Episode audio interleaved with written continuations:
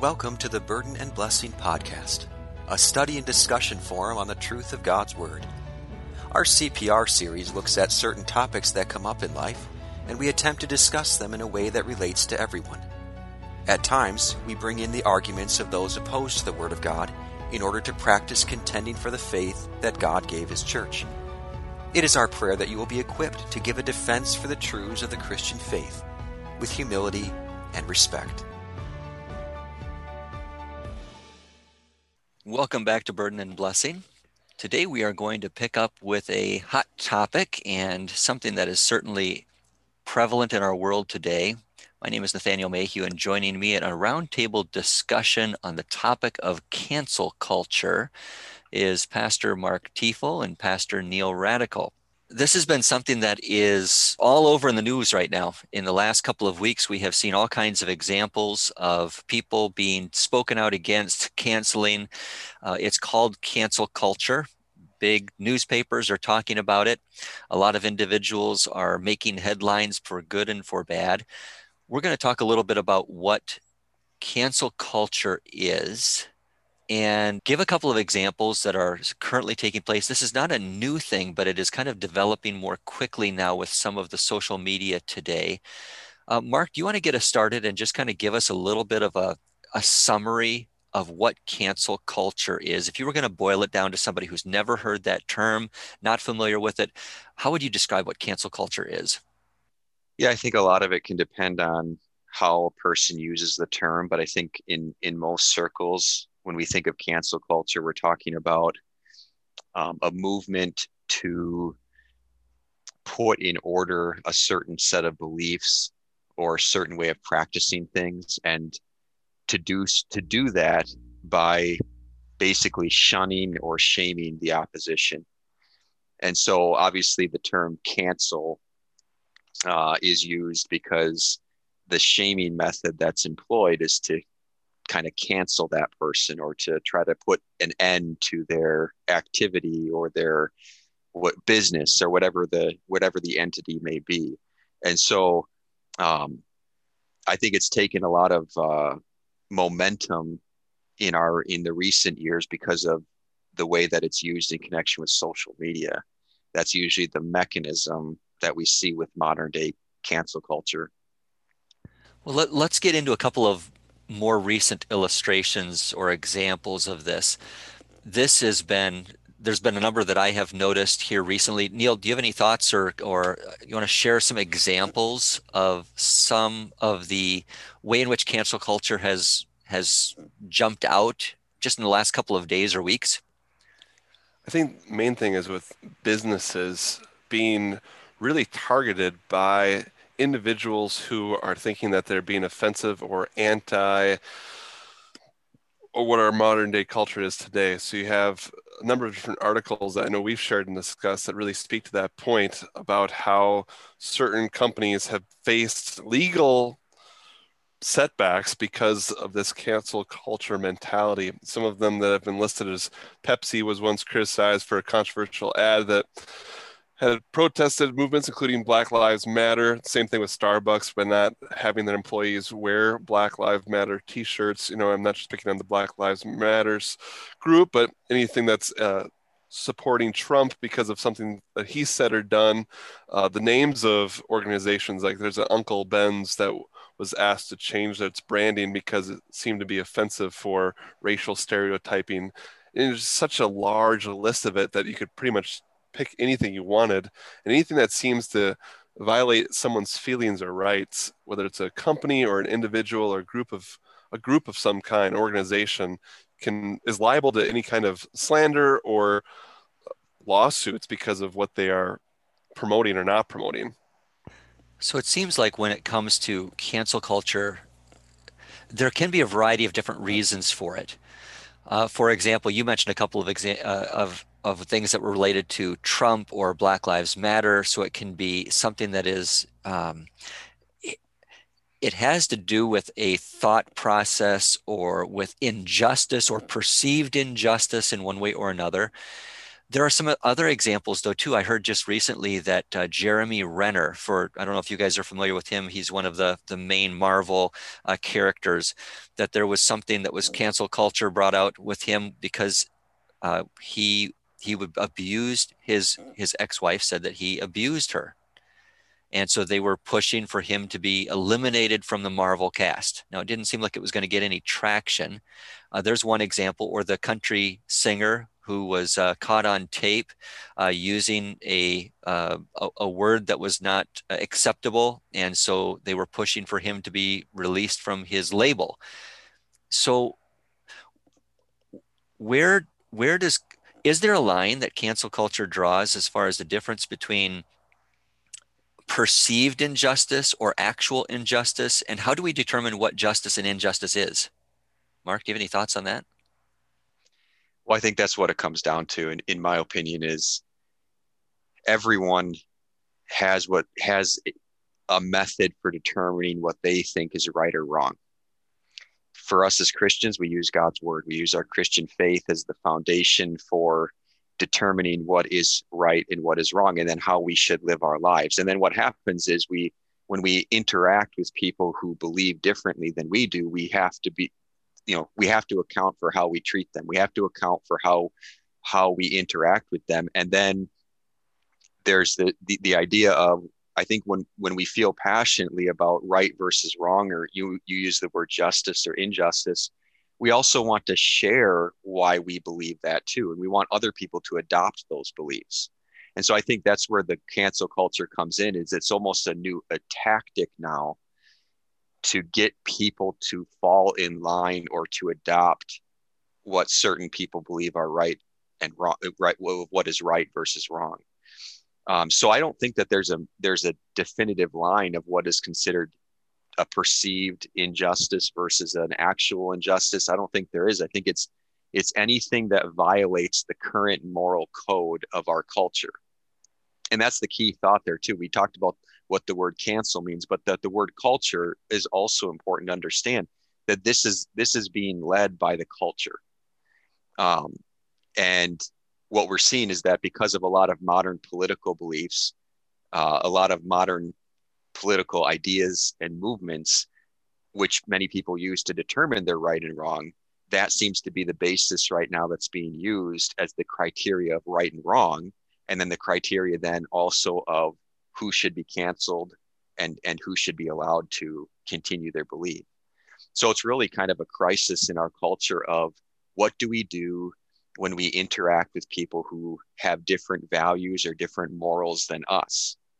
and right now the cancel culture movement is promoting the idea that we shun them we shame them we basically push them into submission until they adopt our method of thinking and that's i think as from a christian perspective that's really the concern there because not only is that not the method that god wants us to apply when we're interacting with people who believe differently than we do but a lot of the movements and ideas that cancel culture is based on today have a lot of anti-Christian and anti-biblical principles ingrained in them. And I think that's the twofold concern that we would have as Christians with that movement. Yeah, I'm glad that you touched on that. I think that there's two aspects there. One is that many of the things that are being pushed by cancel culture are non Christian views. But the whole concept behind the cancel culture movement is actually an anti Christian view, too, isn't it? because the Bible actually says something about how we should deal with somebody who has done something that is wrong. The Bible says, if your brother sins, go and speak to your brother between you and him alone. And the whole object of that is not to shun somebody, but rather to lead them to repentance. So there's an aspect of forgiveness that is completely missing from this cancel culture uh, mentality. In fact, many times when people who are pushed or or uh, canceled even when they offer and say hey i'm sorry for what i said that's not enough for them is it how, how often do you actually see people say oh we're so glad that you're sorry for what you did uh, we're thankful for that they don't do that and yeah. then it also pushes some people to say that they're sorry for things that they shouldn't be sorry for too which isn't a good thing and i and i think that i think that's because the motivation behind cancel culture is not to actually pursue what is good or what is true, but it's to force somebody to adopt a new idea or a new mode of thinking. It's it's about it's about how we shape our beliefs. And and there's a there's just as like I said, for us as Christians, that goes back to our faith. But the the idea behind cancel culture is a different method of shaping belief. It's not using faith. It's not using the Word of God. It's not using our Christian principles. Um, it's a new way of thinking, and it and that's really what the what the underlying push here is. Is it's to force people to adopt that new way of thinking about right and wrong. It's really not about pursuing justice, though. I don't think they would use. I think those who are proponents of this mentality wouldn't use the word force. I understand. I agree the way you're using it, but I think they would they would call it more of holding people accountable for what they what they believe, as you said really well earlier about what their values, what their standards of what our society should be and look like, of what treating everyone fairly would be. But I think the ironic part about that is that when someone says be tolerant, they're not also being tolerant, are they?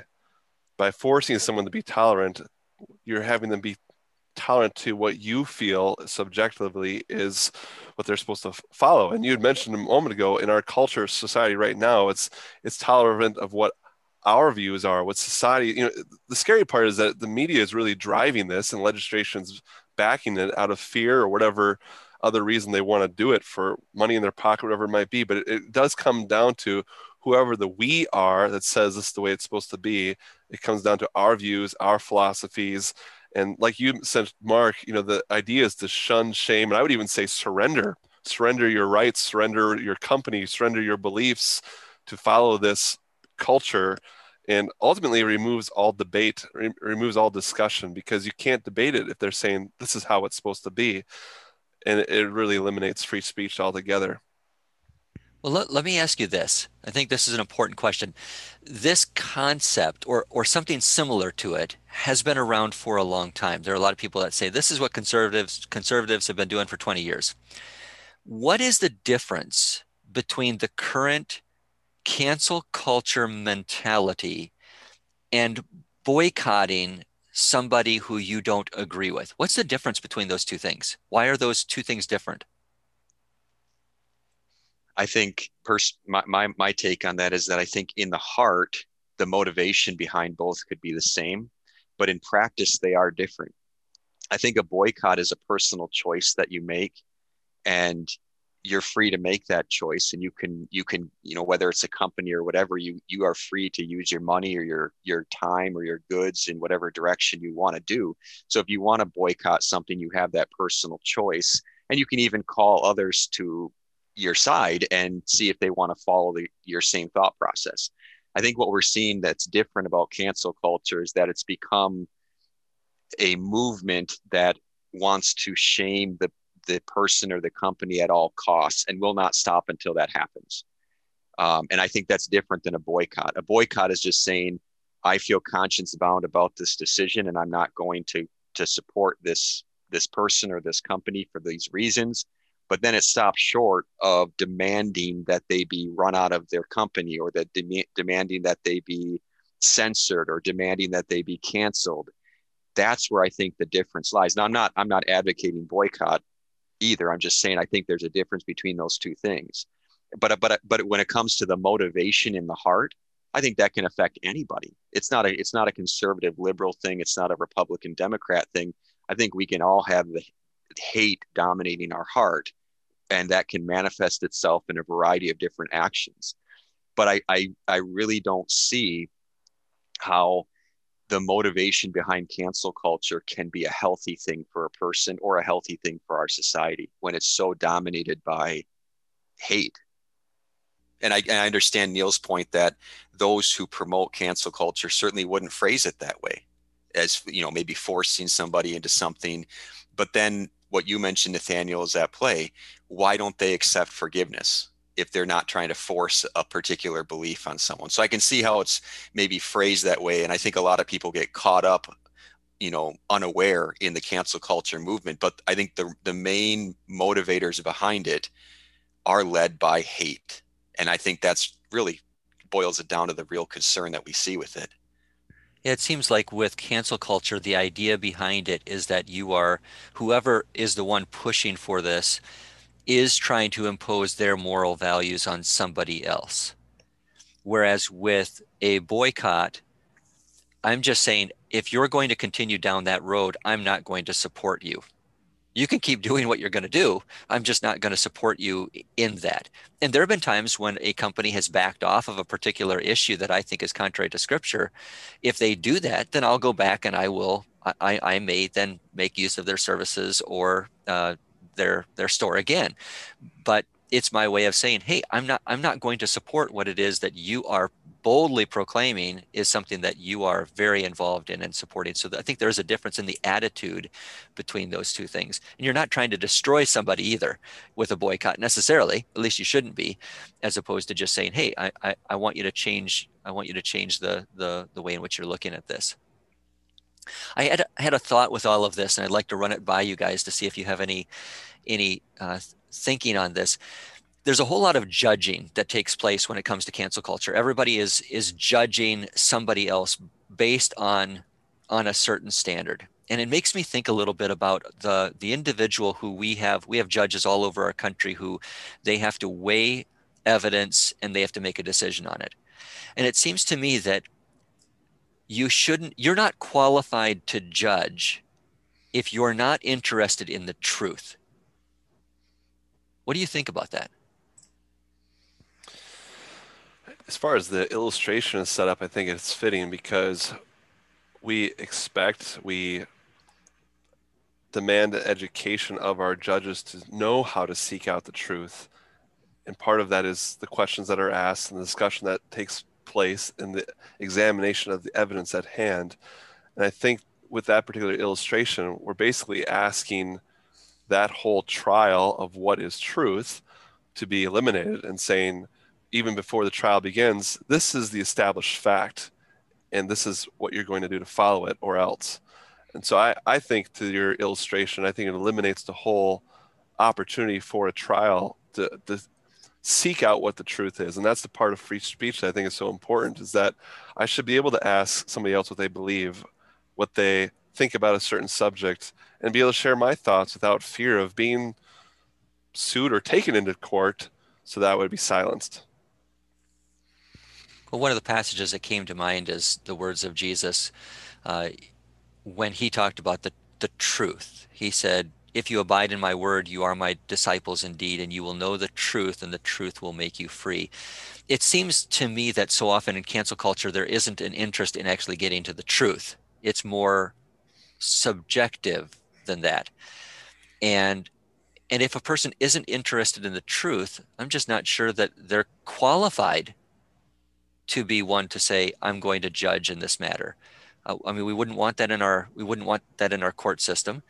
Uh, do we want that in our culture? But is there is there a way that we can change that or stop that? Mark do you have any thoughts?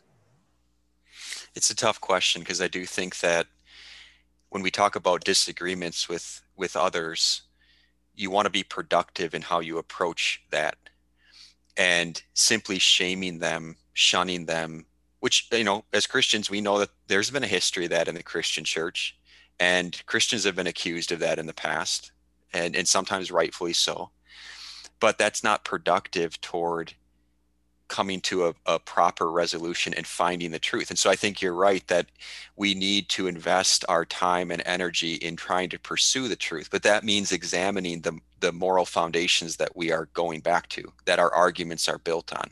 And that's one of the, the things you don't see with this current cancel culture. There's no willingness to examine the moral or factual principles that are the foundation of where they hold their positions.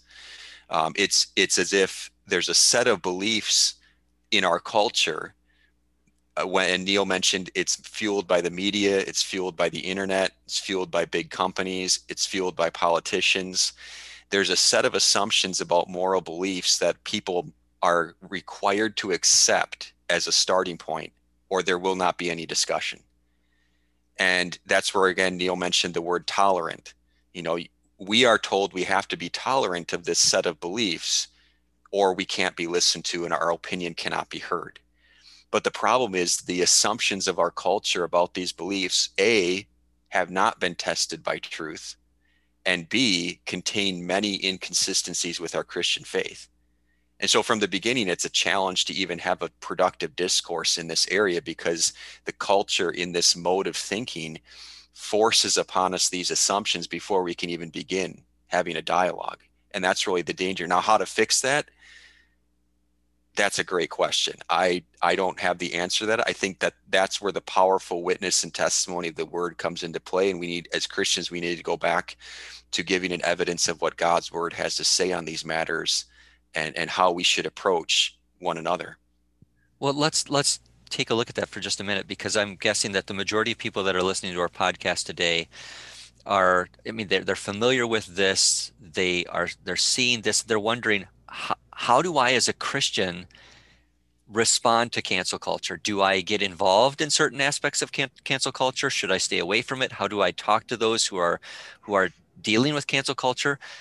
Uh, what are some of the dangers that are involved in in that in particular for the christian any thoughts? I guess i think one of the things is to have honest discussions about it.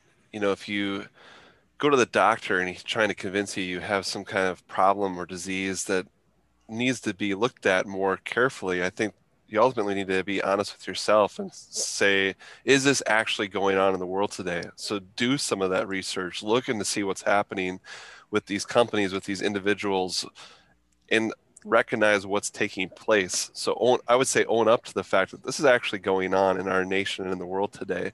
And then from that point, have discussions with other people. So create the awareness, not by having to have a big riot or parade or anything like that. That's what I'm saying. But create awareness in your discussions with people and say, look, this is something we can pray about. This is something we want to discuss. This is something that needs to be addressed in the circles of our lives so that people are aware of it and know what to watch out for. And then also to be wise in how we handle it, which is the point of your question. How can we be wise in what we're saying and what we're doing to give the best example as Christians that we want to for our Savior?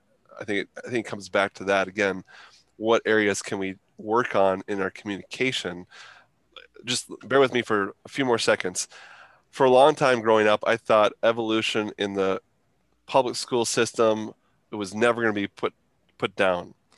And the response to that has been more Christians and more individuals trying to speak up for it doesn't have to be the only theory that's mentioned. And so I do think that there's more of a change in that. Um, not everywhere, not a lot of colleges. I think there's more of a, I think there's a lot of work that's being done to help recognize that this isn't the only theory of how the world got here.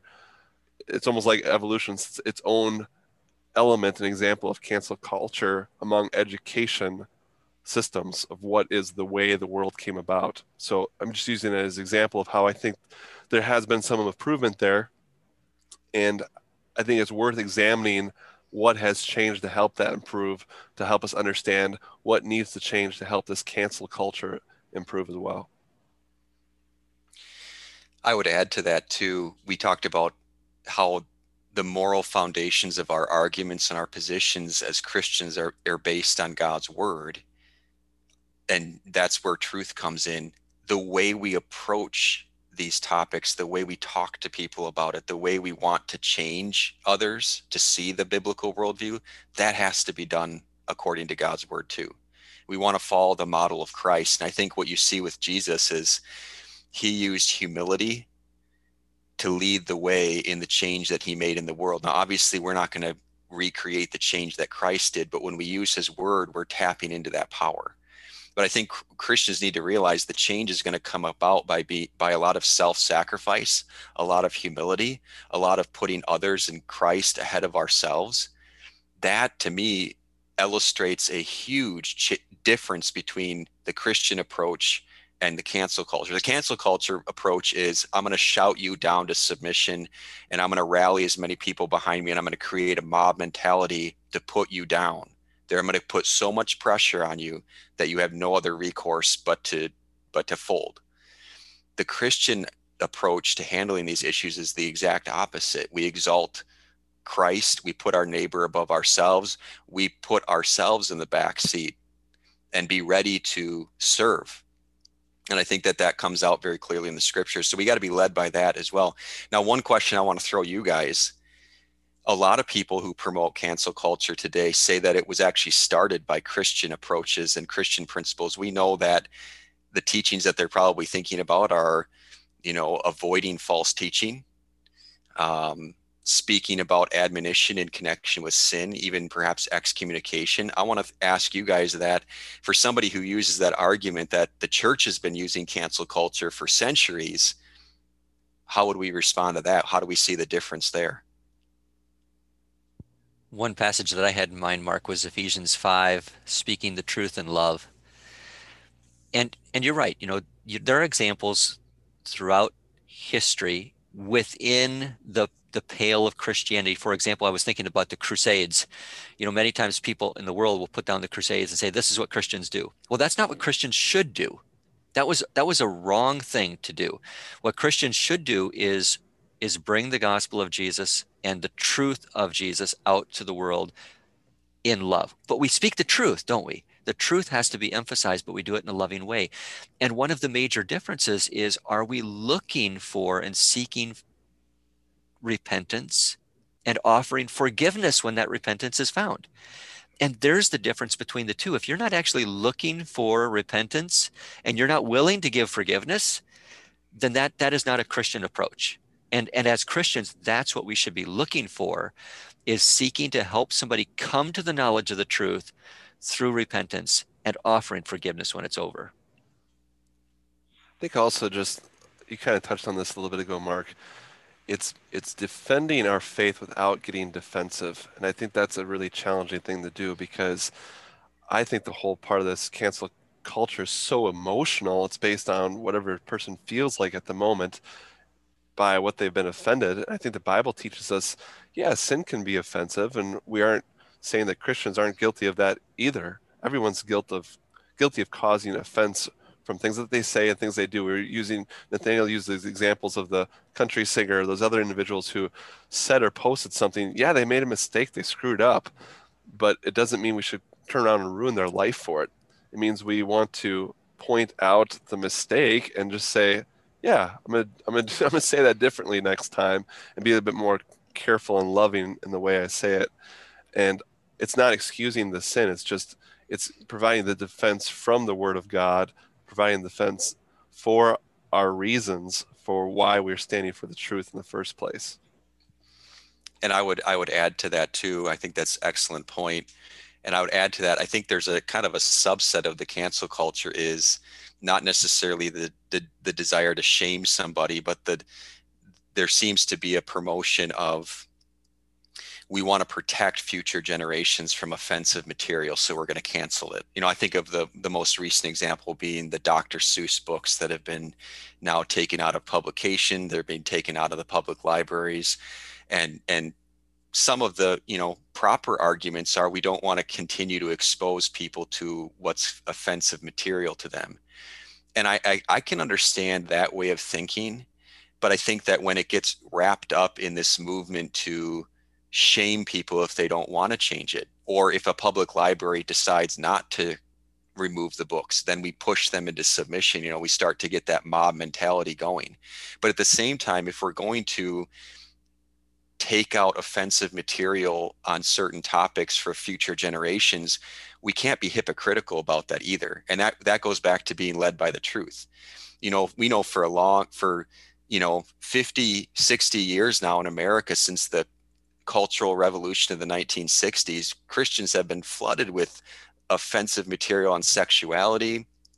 Neil mentioned the age of the earth, you know, very controversial topics that are thrown in people's faces. There's no warning of that today of well we need to we need to be careful about offending people in the future on these topics so we want to be when we when we seek the truth i think that what that also means is we're going to be fair in all subject matter we're going to be comprehensive. We're not just going to cherry pick what is the current cultural taboo right now and just hone in on that, but we're going to be fair to all the different things.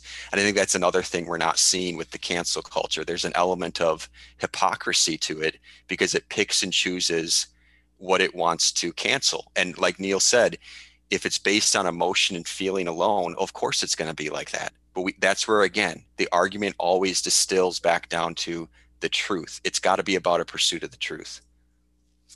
I can't help but think of this current season of the church that we're in during Lent. Neil and I are doing a series on Peter for Lent. And imagine if Jesus would have practiced cancel culture on Peter as a result of his actions or inactions. But what we find is Jesus coming to Peter after his resurrection and re re-inviting him, offering them that forgiveness, but then re-inviting him to be a participant in the gospel proclamation. And it was that same Peter who saw Jesus and talked with Jesus on the Sea of Galilee after his resurrection that went on to say those familiar verses in 1 Peter chapter 3 but sanctify the Lord Jesus in your hearts and always be ready to make a defense to everyone who asks you to give an account for the hope that is in you with meekness and fear. I think we can be thankful that uh, the Lord did not practice cancel culture on Peter or on each one of us, but that he willingly and through his word leads us to a knowledge of the truth and leads us also to repentance and to trust in him for the forgiveness that is ours. We pray that the Lord would continue to do that in in our own lives that he would give us the ability to also to be forgiving to, towards those who sin against us and to be willing to lead others to repentance as well. Gentlemen, thanks for taking the time to go through this important topic, very very hot topic in our world right now and giving some advice and some suggestions and going back to the word for those who are listening. pray that the Lord would help direct us in our lives and in dealing with the issues of the culture around us as well. We hope that you will join us next week for another episode of Burden and Blessing Podcast. Our goal is always to bring you the whole counsel of God. Until next time, go in the strength of the Lord and preach the word.